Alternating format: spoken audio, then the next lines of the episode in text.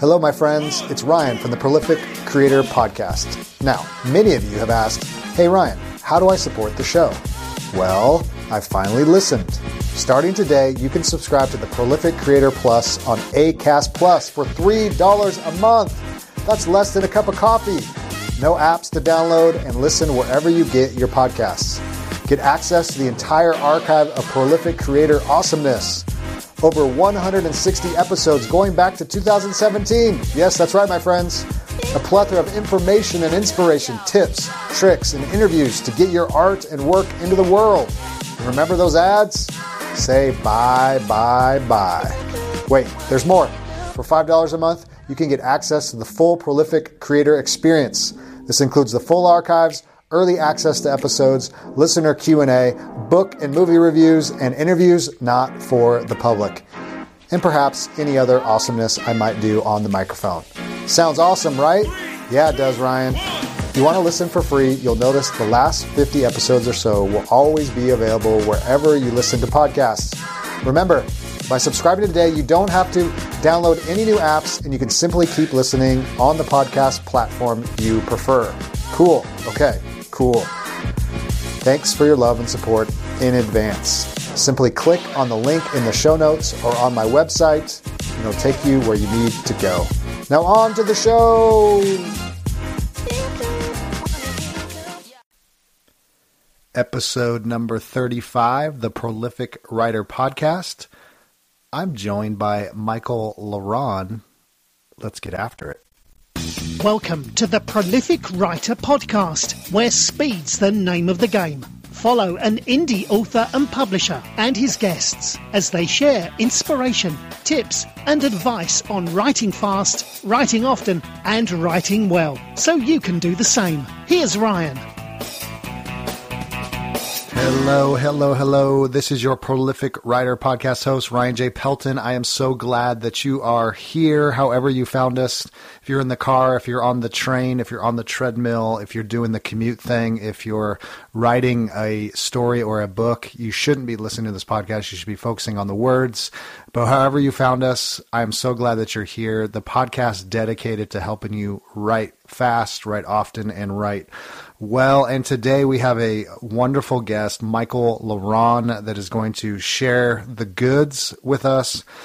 A prolific writer who's written over 30 fantasy, science fiction books and has lived to tell about it. And literally, because he has a wonderful story about a near death experience that catapulted his writing career. And so I'm so excited to share this interview with you. But before we get to that, just a couple things I'm really, really excited about. Uh, first is we finally were able to redesign our website. Now that may not seem like a big deal, but it's a big deal to me. I, I, felt like our website needed a little facelift, and so had a crack team of developers uh, redesign that site because I want to make it a world class site, a place not just to host this ferocious podcast, but also a place to share great content, great resources to help you write fast, often, and well. And so, to kick off the website launch, I would love for you to do something for me, and I'll put this in the show notes. But if you go to the prolificwriter.net slash free, so the prolificwriter.net slash free, you'll be taken to a page where I created a five day writing hack email course, mini crash course. And so what you'll get every day is a little email from me and some writing tips, writing hacks for especially getting unstuck. And, and these are some little tips, tricks that I've used and others have used to, to kind of get unstuck when we, we have that writing project where we're not sure how to get it done. We're not sure where to start. And, and these may seem a little unconventional, but they're actually things that really work. They're actionable. They're practical, short little emails, five days. So go to theprolificwriter.net slash free. Check out the five day mini course. I'd love for you to, to check that out. Also, just look around, uh, check out other episodes, blog posts, what's going on. We're going to keep producing great content get that out to you. And so hopefully that website is, is just a helpful resource, not just a, a storefront, if you will, uh, but a lot of great stuff going on there. So, so thank you for checking that out. Um, also just want to say, Hey, thank you everyone for all the, the kind words and kind reviews. Um, we've just been blown away by the response of this show and just the people that continue to come on the show, which really makes the show great. And uh, and and so I'm I'm just really excited about that and thankful for that. And, and so thank you for listening. Tell your friends, uh, share it on Facebook, share it on Instagram, share it on Twitter, wherever you you want to uh, share this show. Also, we do have a Facebook and Twitter uh, feed, and so check that out uh, uh, Writer Prolific uh, on both of those, so you can check those out as well if you want to share those with your loved ones, whoever those loved ones would be. So today we have Michael La Ronn on the show, and I couldn't be any more excited. He is a, a humble, uh, nice guy and a friend, and I, am really looking forward to getting this interview out to you because there's a lot of content, a lot of practical actionable advice. You're going to learn a ton. You're going to be inspired. He has a powerful, powerful story of becoming a prolific writer, and I hope you enjoy it, enjoy it as much as I enjoyed uh, doing the interview. So here is Michael La Ronn.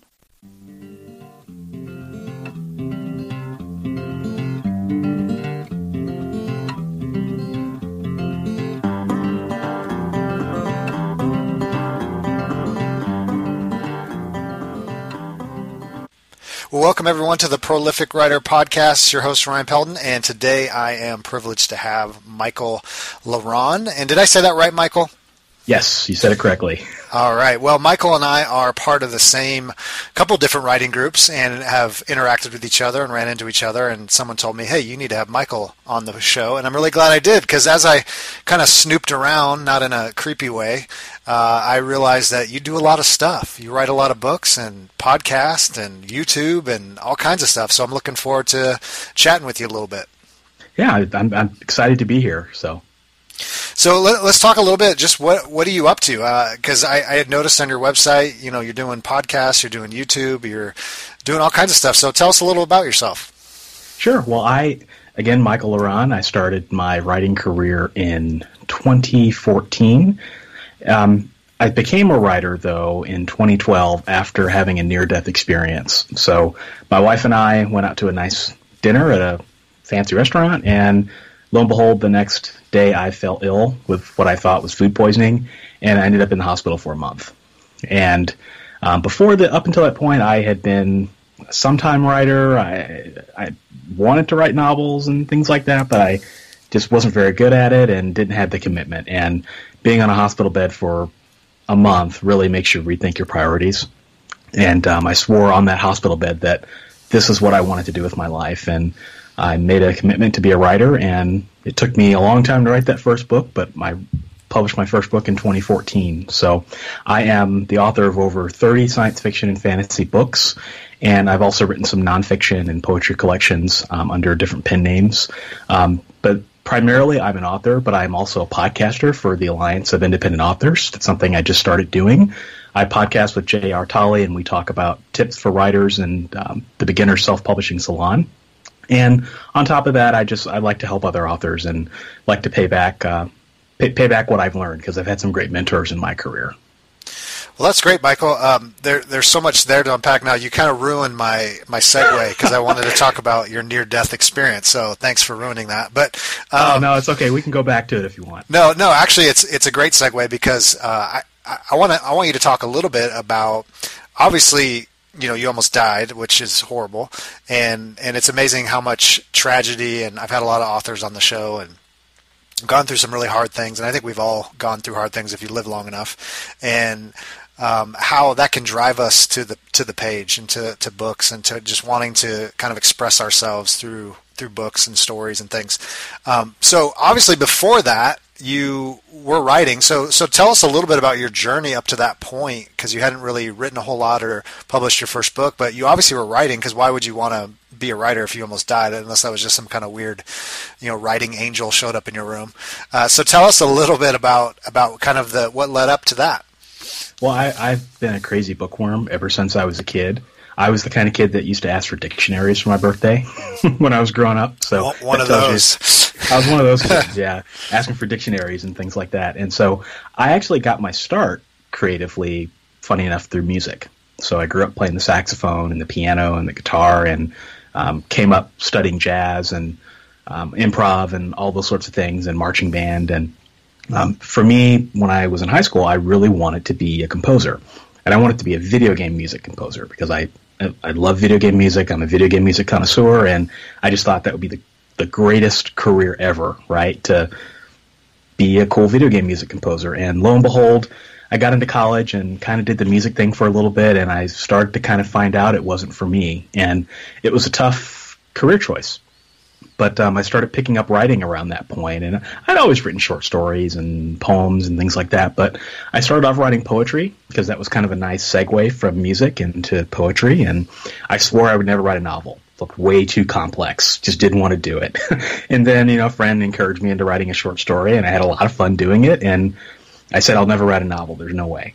And then, lo and behold, I ended up writing a novel, and then now I can't stop.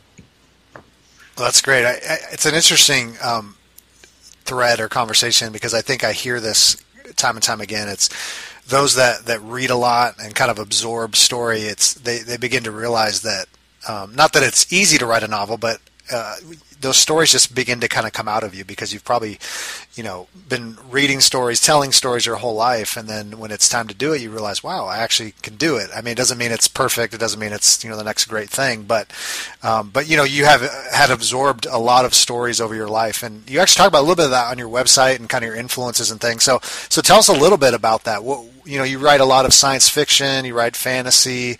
Um, you're very open about the fact that you're a, a genre hopper, which is great. so, so talk us a little bit about that. What were some of the influences when you were a kid and, growing up as you got older?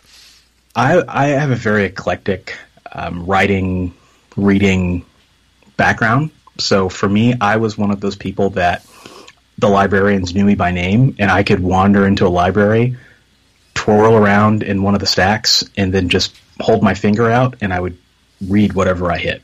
So if it was romance, I would read that. If it was science fiction, I would read that.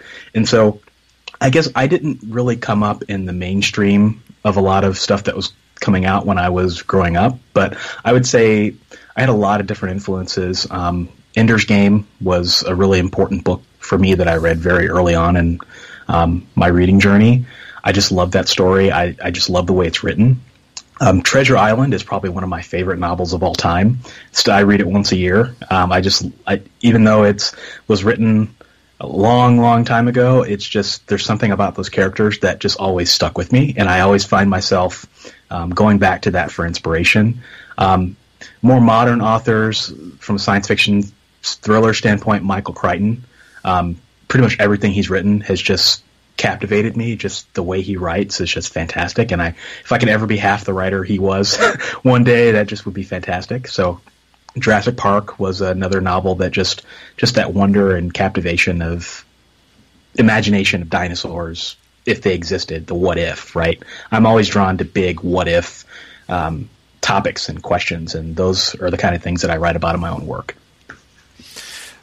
So let's let's go back to that. So you're you know, you almost died 2012. Um, before this, obviously, you've you've read a lot. You're always a reader, you know, all over the place, all different genres. But let, us talk a little bit about your your kind of home life, your family life, your um, other than music. I mean, were there were there other creative things that were kind of going on? Um, I, I, guess my question is, I'm, I'm, just very fascinated when you almost died. Uh, we'll go back to that um, you know, why was it writing that was the thing that you said I have to do this? It, it wasn't music. It wasn't anything else. Like what in your kind of in your you know not to get too deep, but in your heart and your soul soul, you know, what was it like? I have to do this. Like it, you know, it wasn't. Hey, I'm going to go be a construction worker. I'm going to go start a company. I'm going to. Um, but what what was it about writing that kind of had you um, when you're laying in that hospital bed? Well, right around this time, it had been a couple years. I'd, I'd written my last song. I'd written a lot of different songs, and I just kind of decided that music wasn't for me. And I had dabbled in the writing. It was something I enjoyed, um, and something that I wish that I had done more of. And so that was kind of what was top of mind. But right around that time was also when I started listening to The Creative Penn by the lovely Joanna Penn. And listening to that really made me realize, wow, this is actually really cool. I could totally see myself writing a novel. Um, I was working in insurance. I still am in insurance. Part, you know, I'm a part-time author. That's one thing that a lot of people probably know about me. And the job I was in at that time, it, you know, it just it sucked. you know, and for lack of a better word, and I just I didn't I didn't want to see myself in that job for forever. Um, and so the creative outlet was something that just was very top of mind. And I should add also that I was on very some very strong painkillers in the hospital, and I was seeing very weird hallucinations. and so I thought, wow, these would be some really cool novels if I kind of wrote this. And so one of the series I wrote, I like to brag, Eaton is a series I've written. I like to brag I was on drugs when I came up with that idea. that's great. That's yeah. Great. So that's that's that's where it came from for me. It Was just it was top of mind at the time, and I, I could see myself expressing myself as as an author. So 2012 was the almost near death experience, and then you said 2014 was your first first book. Now you've written 30 books or so since then. Yes. When did you kind of realize? You know, for you, it obviously was like I'm all in. This is what I'm going to do. I'm going to make this happen. When did you realize? You know, I wasn't just going to write one book or two books. You know, I'm going to write 30 books. I mean, that, that's that's a little insane. So talk, talk us through that a little bit. Well, the authors I've always admired, and this is just something that I've always respected and appreciated growing up, were those authors that had diverse portfolios. So I talk about Treasure Island and Robert Louis Stevenson. If you look at all the different stuff that he wrote, it's really incredible. Um, Treasure Island was just one of the many, many novels he wrote, and I just I love and respect an abundant imagination, and so I've always wanted to be that kind of person, and so I am a very um, abundant personality. So when I wrote music, I wrote over a hundred songs. Right, I, I just had I'm just in that prolific kind of personality. So for me, I never just wanted to write one book. I could never marry myself to to one series. I wanted from the very beginning had a vision of a portfolio, right? Of totally different series, just different jumping on points that readers could jump into, but the unifying factor and characteristic was my storytelling personality and my the things that inspired me growing up. Um, so that readers could pick up a Michael La Ronn book and know, okay, this is going to be a different series, right? This is a different world, different characters, but I'm still going to get the funny. I'm still going to get the um, great characters. I'm still going to get the great story, and that's that's the brand rather than a series or a character. And that's always been my vision from from day one.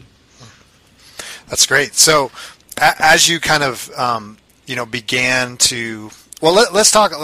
This is what, kind of where I want to go. So let's talk about that first book, um, that first novel. What what was kind of the, the the process of getting that first one done? What did that look like? You know, did you have an idea? Did you do NaNoWriMo? Like, what what was it to kind of get that first long book done? And what was that experience like? That first book, okay, so my first book is called Magic Souls. Um, it was formerly known as How to Be Bad, but it, I've rebranded it as Magic Souls. And funny thing about that book, it, okay, so I have people that know me uh, know that I think big and I dream big. So my very first book was I'd never written a novel before, right? But I decided to do a choose your own adventure for adults. Nice. And I, and I wanted to do it differently. So I wanted to do it in a way that was familiar to the people that, that read Choose Your Own Adventures growing up, but that was also different and embraced the e-reading technology because a lot of the stuff that was out there currently was it was kind of just a port, like they ported the print version into the ebook, and it just didn't look very well.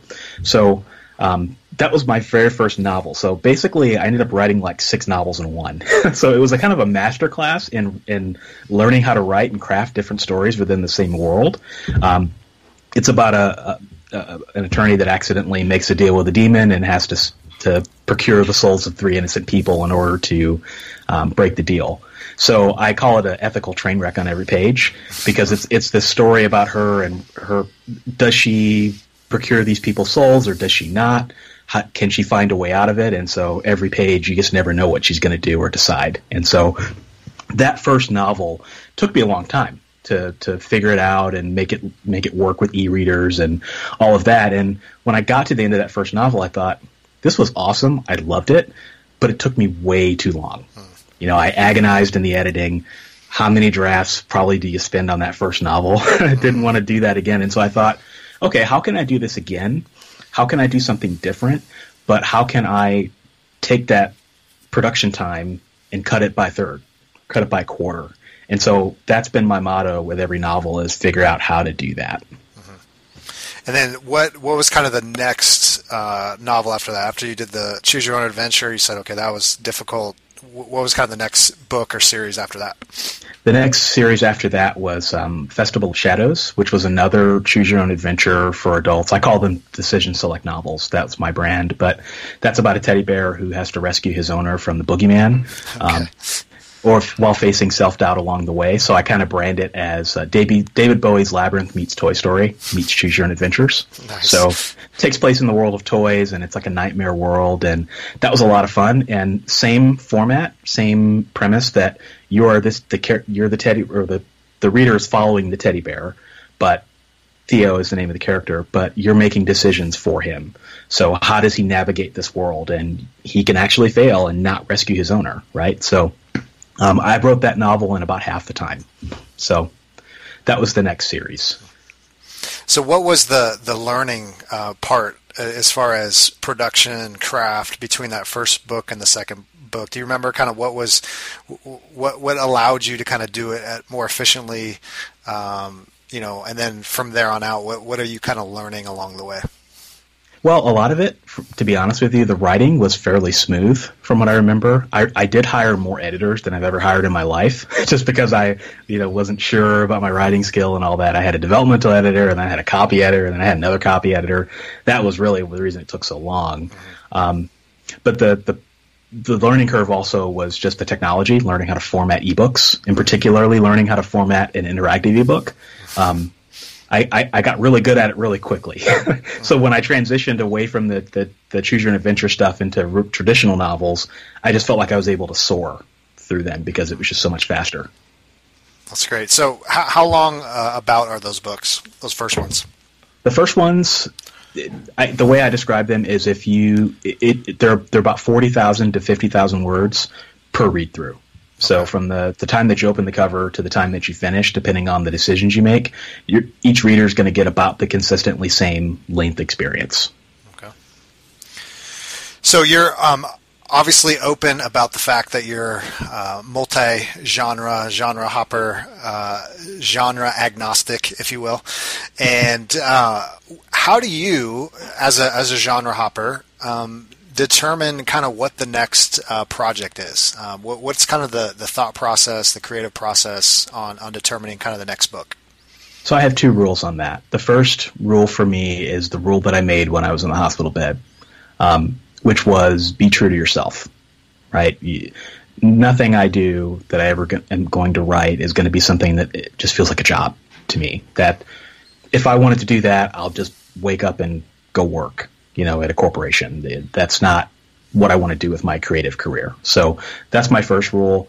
Be true to myself and understand that I'm constantly a work in progress and I'm always evolving.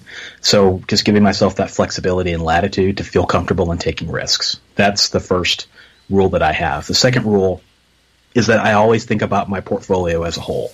So I've got the Choose Your Own Adventure. I've got, um, you know, Magic Souls. I've got Urban Fantasy. I've got um, this teddy bear fantasy. I've got um, a space opera. I've got um, another urban fantasy. So, so what what is the next story that I can tell that will fit within the existing portfolio that I have, so that I can keep readers that they'll be intrigued on the next thing that I write. So, I think about my my body of work as a whole, and I just think about the direction and, and the vision that I want to have. You know, five, ten years, twenty years down the road when someone is looking for a Michael La Ronn story, right? I want it to be science fiction and fantasy, and I want them to have a consistent, consistent brand and consistent themes. Now, if you're writing like a series per se, are are you writing a few books in those series? Are you kind of jumping in between projects? How do you how do you kind of work through that? I do one series at a time.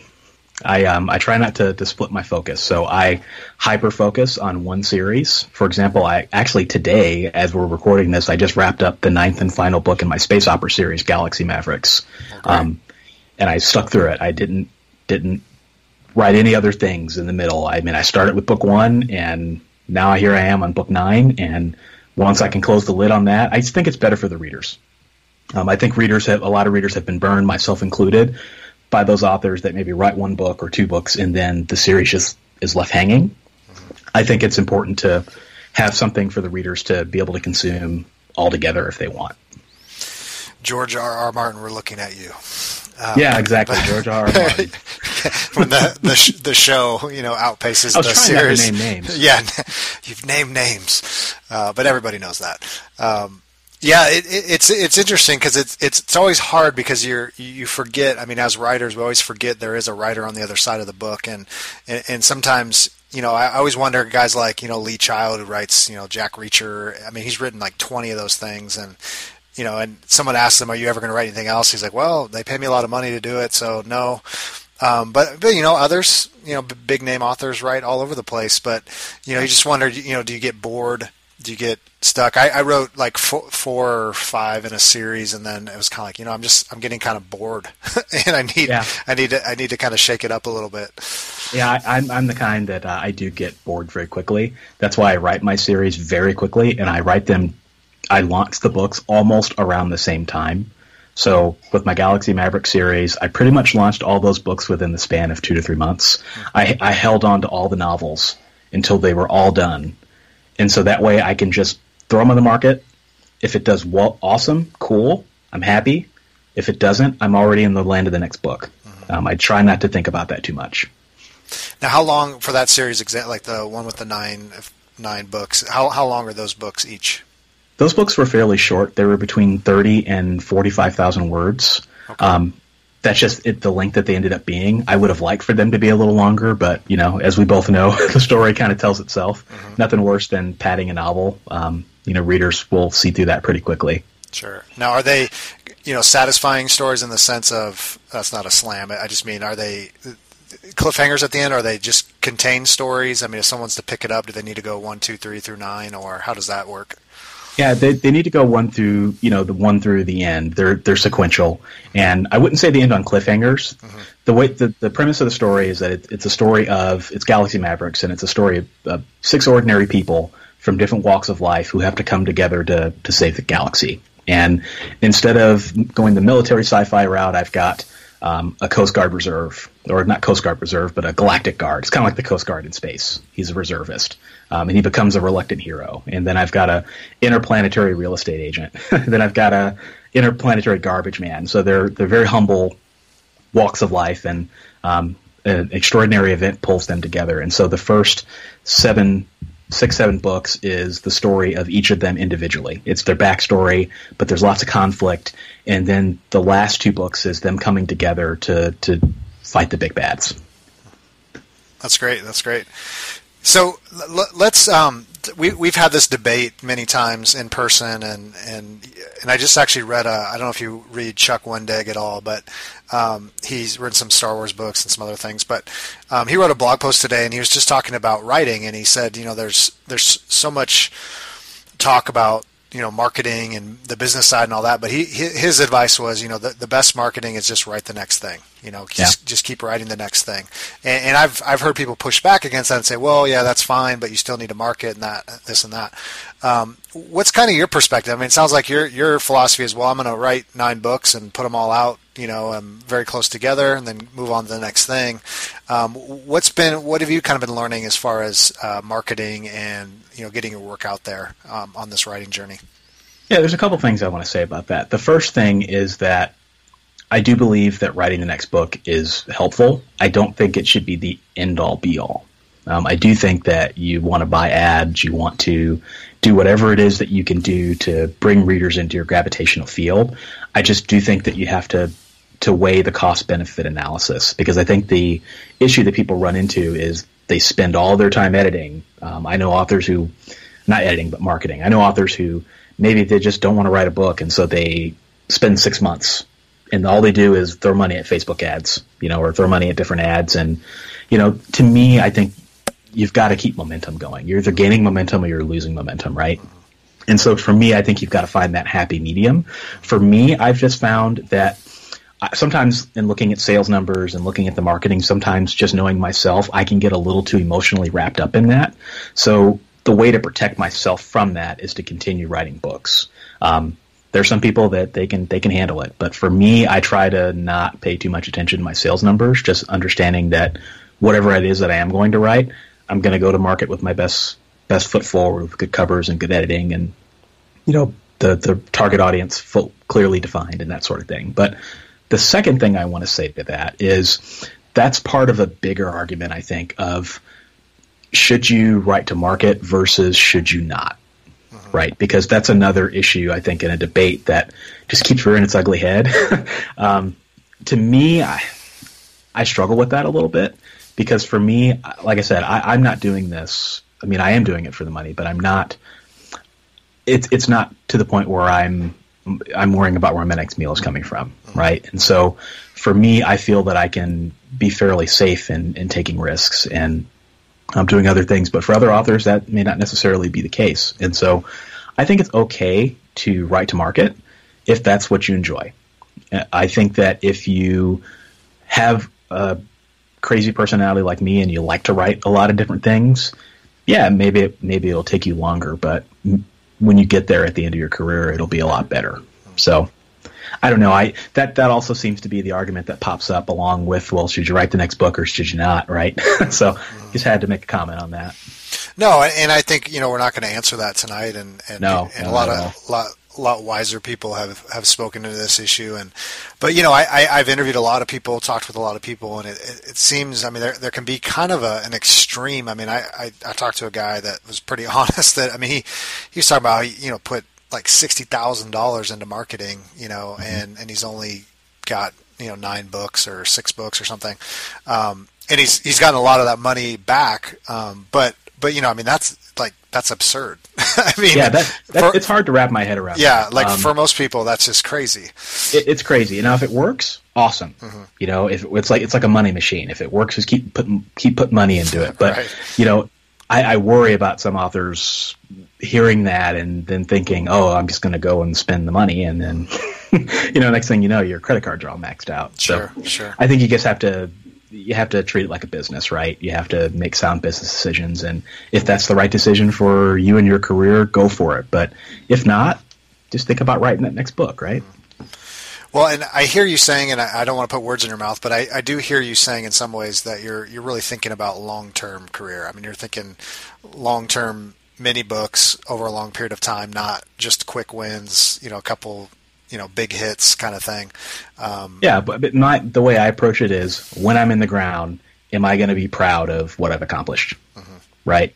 Um, yeah, I, I, I tend to take the long term view on things just because for me, like I said, I I know why I'm doing this. I'm very at peace with what I'm writing and why I'm writing it. So I have to think long term, right? Because if you if you just write one book or if you just write 30 like me, I'm still not a full time author, right? I mean, it's easy to fall into that trap and think, oh, I'm not good enough, or uh, maybe I should write this. Maybe all these people that are writing the market are right, and maybe I've been wrong my whole career. I mean, all those sorts of things always pop up into your head, and you just have the mark of a, a prolific and long term author is one that can just ignore that stuff and just keep charging forward, just trusting in the vision that you have for your career. You know. Mm-hmm. No, I think that's great. I mean, I, I, I, just, you know, was talking to someone and, you know, they started writing romance because romance is the big deal and, you know, 40% of, you know, readers read romance. And, but he was just saying how that's not what he wanted to do long term. And it was really just about making money. And yeah, uh, it's a little bit what you were saying earlier. It's writing to market. It's, it's, you know, write what you really want to write, not just what's going to pay the bills. And sometimes you got to, you have to do that. But, but, you know, he got to a point, he just says, you know, I, long term, I just can't do this. Like I can't, fool myself. He really wanted to write different, you know, apocalyptic, dystopian type stuff. Um, not just you know he's writing under all these pen names and you know yeah. and I hear that story a lot, especially in the indie community, um, where it's like hey, I have this series of books, but I'm also writing you know 30 romance novels a year just because it, yeah. it, pays the bills, you know. And it, it's hard not to think about that when you look at Amazon and you hear all these wonderful success stories about all these people who are you know killing it, right? But mm-hmm like I said, my my thing that I judge myself on is when I'm in the ground, six feet under. Am I going to be proud of what I've accomplished? And is the legacy that I've left behind cohesive? And is it going to be fun and exciting for the reader? Right. And so breaking out, you know, writing romance under one name, this under another name, for me, that's just not the vision I have for my readers. I like it. I think it's great. So Let, us uh, these, these, are some questions that I've, I've been in, in, interested by just because I've, I've got to interview so many people and, and so many different backgrounds all over the world, and it's just really really amazing just to hear people's stories. But you know, what are, what are some things that you're learning specifically um, around craft? Um, I'm just going to go on the the actual writing craft. I'm not going to talk about business or marketing or anything at mm-hmm. this point, but but just as you kind of reflect on you know the last you know six, five, six years, 30 books. You know, what is it when you go into a, another book? Uh, what are some things that you're, you're kind of growing in, maybe things you need to grow in or things you're learning about your own style, your own, just the writing craft itself? Well, it, it's funny. That's, that's a, it's, it's, we could probably talk all night about that, right? Um, I think when I wrote my first book, um, it was a good story. I think readers really resonated with it, but I wasn't aware of what I was doing. I was just telling a story, right? And now I'm much more aware of the mechanics of the stories that I'm telling. Um, I follow the Writing into the Dark method by Dean Wesley Smith. I think everyone who listens to this podcast, King as he was recently on the show, mm-hmm. um, probably is, is familiar with that method. And um, that's the method I've been using for about the last 15 novels. And um, I write everything in one draft. So for me, when I'm writing a, a novel, I, I try to understand, okay, is this dialogue going to work? Am I use, what technique should I use for this particular scene? Um, how can I show character depth without telling? Um, how can I make sure that the pacing of this particular scene matches the content? Um, I'm thinking about all that stuff in real time when I'm writing, as opposed to when I was writing my very first novels. I wasn't thinking about it. And it's not that maybe I wasn't doing it, it's just that I wasn't aware of it. And so there were times when maybe the pacing didn't match, or maybe I could have gone deeper into the character. So I, I like to think that I focus a lot more on the nuts and bolts of things now without getting too bogged down in the editing and that sort of thing.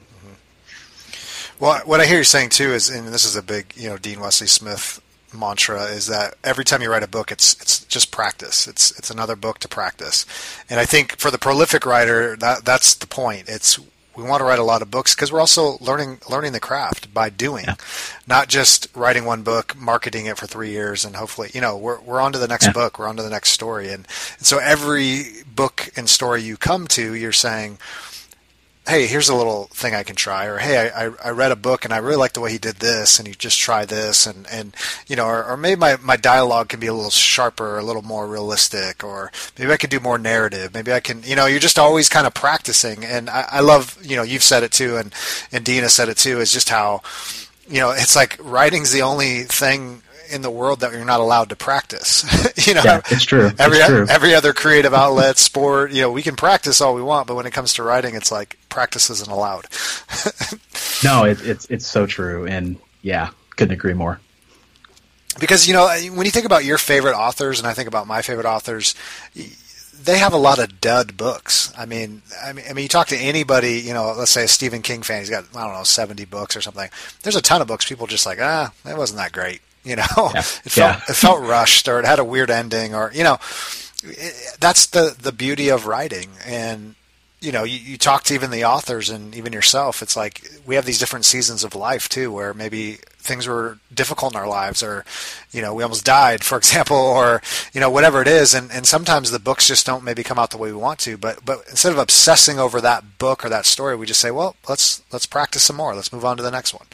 Yeah, you got to be resilient. You got to be hardy. You have to have a thick skin. You know, and that's another hidden benefit of writing across genre that I found is that every new world and every new genre that I come across, I pick up a new skill that I wouldn't have picked up if I had just stayed in urban fantasy. Um, you learn so much, and you can bring that to the next book that you write, and that's how you start to develop a, a style, right? That's how you start to develop um, the thing that readers are attracted to, and so that's another benefit if people were on the fence about genre hopping. So when you, because you're a genre hopper and you, you write into the dark, you don't use much of an outline or anything. Um, are you thinking about certain kinds of, you know, I hate to use the word, but tropes when you're, you know, writing in, in sci-fi or fantasy, or is that just kind of irrelevant um, when you when you kind of enter your next project? Oh, the trope question. I knew this one was coming. So, yes and no. I, I do think about the tropes. The thing about tropes is well, let me let me say this: reader expectation. Reader expectations. I call them tropes. yeah, there you go. Let's call them what they are. Um, yeah, yes, really they are reader expectations, but at the end of the day, they're tropes. Right. Um, right. To me, here's here's what I say to that. I, I say yes and no. The reason I say yes and no is because yes, because of all the books that I've read, all the video games that I've played, all the movies that I've watched. There's no trope that my my brain hasn't seen, right? And so when I am writing something, I do think about all the different things that I've absorbed over my whole lifetime, and I think about cliches. I think about all that fun stuff that uh, you want to avoid. But at the same time, I try not to pay too much attention to it because that's the number one way you can get paralyzed. Um, quick test: if you want to paralyze yourself, you're in the middle of your novel, go to tvtropes.org start clicking around on all the different tropes there, and your heart will sink because you'll start to think, "Oh crap, somebody's already done this." But that's the beauty of tropes is that it's been done before. That is what readers expect in one way, right? They, they expect it, and it's not the end of the world if you write something that is familiar. Mm-hmm. So I have to apologize. My two-year-old is no, wandering. Okay. No, so it's real life. He's up, wandering around my office. So, but yes, I, I, I I don't get too caught up in the tropes. Um, I think it's in, it's important to be cognizant of them mm-hmm. and understand what they are and, and maybe how you can go wrong. Um, but but but by no means don't don't base your writing career on tropes because you'll just be very unhappy. Mm-hmm. Yeah, I think that it, it's very interesting because it's there's a you know like a romance writer reader. I don't read or write romance, but you know at the end uh, the couple has to come get together. I mean that's just I guess you get crucified if that doesn't. But but that's different. I mean, because I think every story, you know, every story is pretty much the same, except it's just a different setting. It's a different character. It's a different, you know, and that doesn't matter what genre you're in. I mean, there there's certain, you know, the hero's journey. There's certain ancient myths that that always follow the same pattern. It's just you're all you're doing is just changing. You're, you're putting your own voice into it. You're putting your yeah. own spin on it. I mean, there's not really nothing new under the sun. I think that's what what I hear you saying too is what paralyzes as readers or writers, excuse me, is you know I got to think of something that's just no one's ever done before, no one's ever thought of, and then you realize oh that's been been done before. yeah, and um, it's funny. Yeah, it's funny too because in my last series, um, I just just to try to tackle this head on and just try to wrestle with it so that I could get myself at peace with how I felt about them. I took my series and I I went on tvtropes.org and anything that looked like a trope, I mapped out every single trope in this the series that I wrote in my the last Dragon Lord series, and there were probably two three hundred. And the funny thing was, I didn't think about them as I was writing the the series, but when I look back and analyze the different tropes, you know, because they're all classified and categorized in a really neat way on tvtropes.org, I found that I was within the tropes probably nine out of ten times without even thinking about it. Sure. Right? and it was the, the, the one out of ten times that I thought were probably the most delightful because they subverted the tropes. But if you go into it thinking, okay, I'm going to subvert every single trope there is, you're going to have a hard time, I think, having readers identify with it. But on the on the flip side of that, if you go into it thinking, okay, I'm going to follow every single trope there is, then readers are probably going to get bored. It's the it's those subtle ones that maybe they don't expect that's that's where the, the, the magic happens. Yeah, I, I find it really fascinating because I, I, was listening to a um, a podcast, and this was a New York Times bestseller and author who writes kind of like spy thrillers, and he, was talking about how his first book was a big success. He's written like eight books since then. He, he's like, I, I, I write full time. I do okay. But he says, because of the way I write my spy thrillers, he says I don't get as many readers as I could um, because there's these certain expectations. It's it's not quite Tom Clancy and you know the, the the way my main character is it's just there's certain expectations but he says i just don't want to write that. I, I just want to write what i want to write. And, yeah. and I, I, just found that really great and actually really um, refreshing because he, he was just saying i'm not you know i'm not trying to be lee child. I'm not trying to be any kind of author. I'm just trying to be the do, write the stories i want to write. And he's like i'm probably missing out on a lot of money but i'm more happy with what what the end characters are and what the end product is yeah, I mean, you, you, at the end of the day, you have to you have to live with yourself, right? And if you can't look at yourself in the mirror and be happy and proud about what you've accomplished, you know, you still have to be a business person. You still have to understand craft. You still have to go to the marketplace with the same savvy that everyone else is, is right. I'm not saying that that's something you should step away from, but be proud about what you've done. You, you're a writer. You, you've accomplished what many people all over the world dream of doing. And so be proud of that.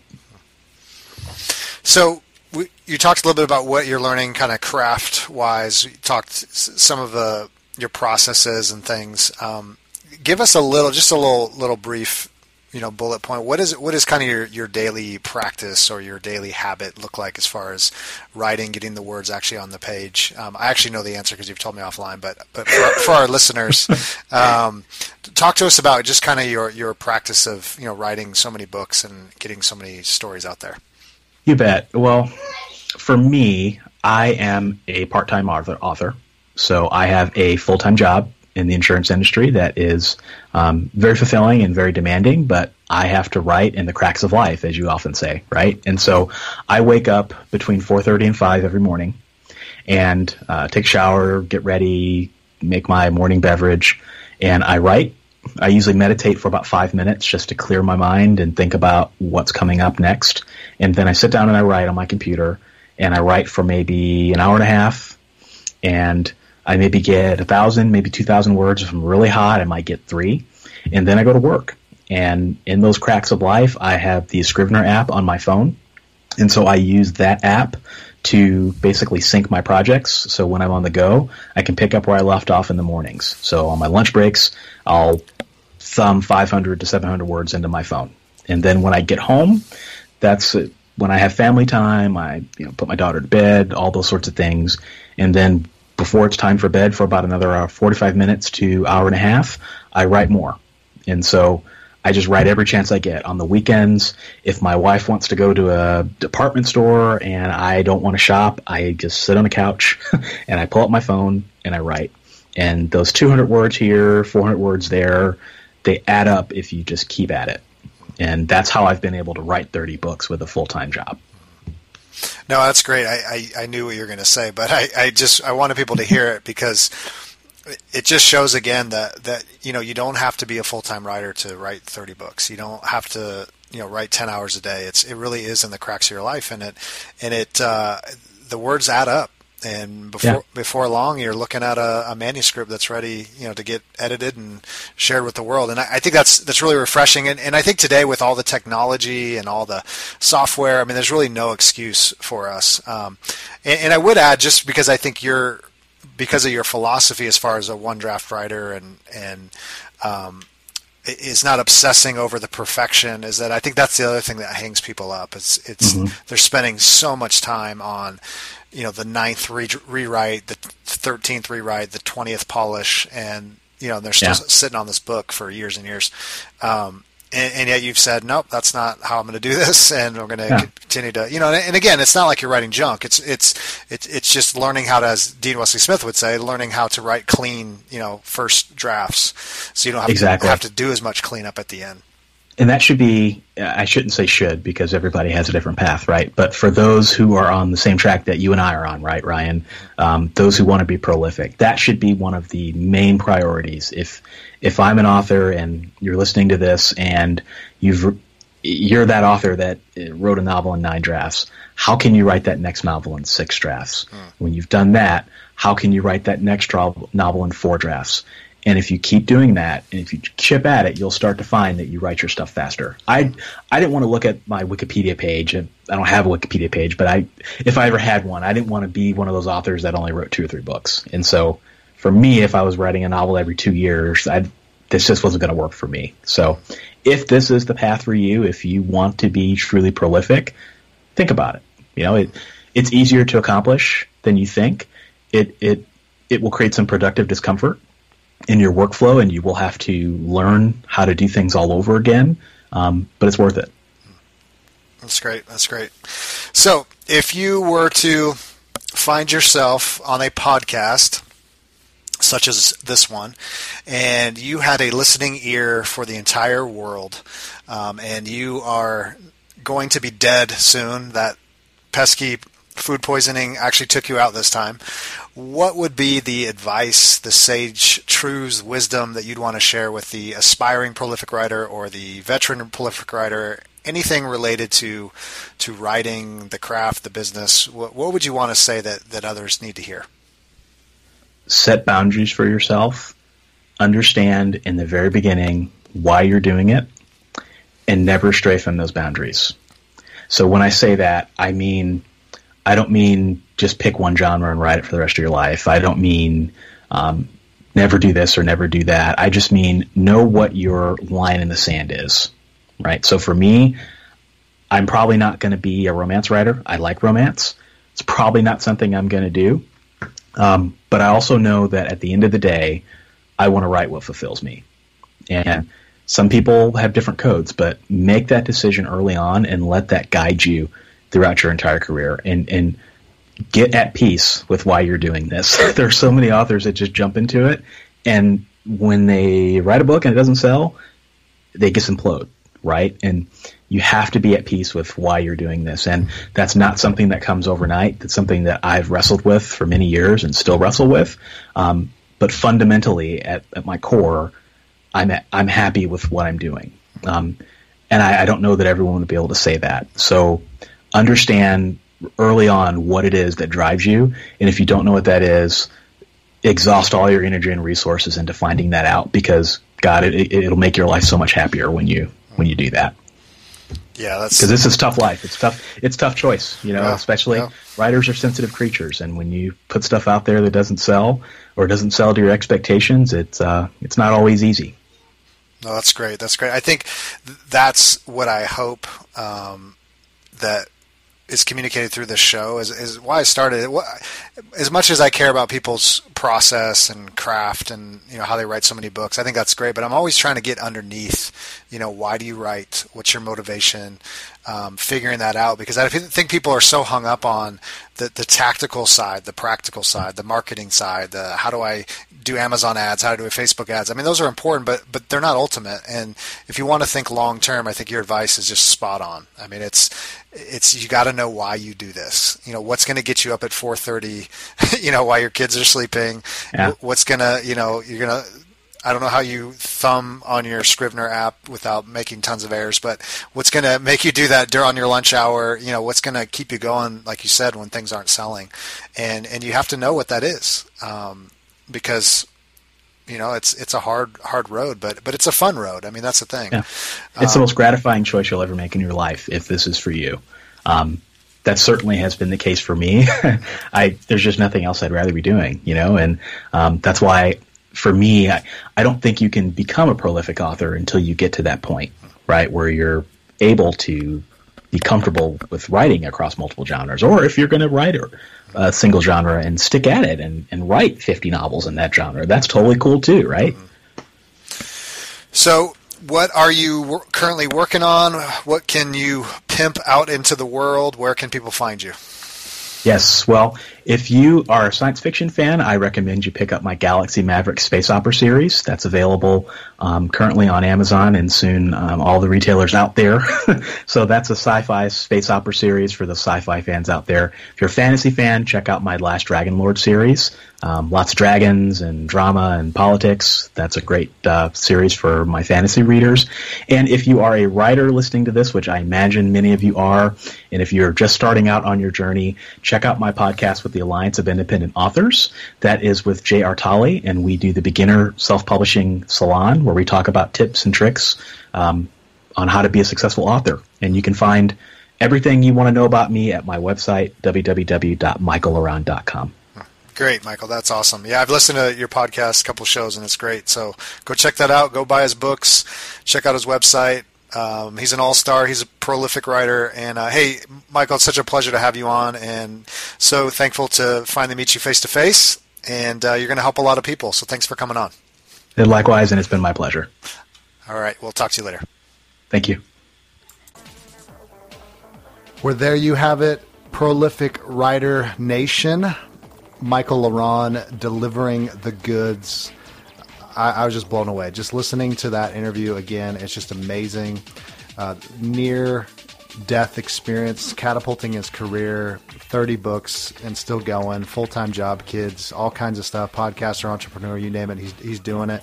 And what an inspiration to the prolific writer community. So, so check out his stuff, michaellaronn.com all his books, all his goodness. He's a he's a wonderful guy, and, and, go check out, follow him. He's gonna gonna be be something special coming down down the pike here. I, I can guarantee you. So so thank uh, Michael La Ronn for coming on the show. And hey, um, as I mentioned, two things: the prolificwriter.net slash free. Go pick up that mini email course, writing hacks course, get unstuck right to your inbox. Hopefully, you find it a lot of value there and it helps you get that book done. And then, secondly, if you'd be so kind to leave a review for the show, so appreciative of all the reviews. I know it takes some work, but wherever you listen to this, if it's iTunes, Stitcher, on your whatever mobile device, SoundCloud, just leave a review. It helps us get more.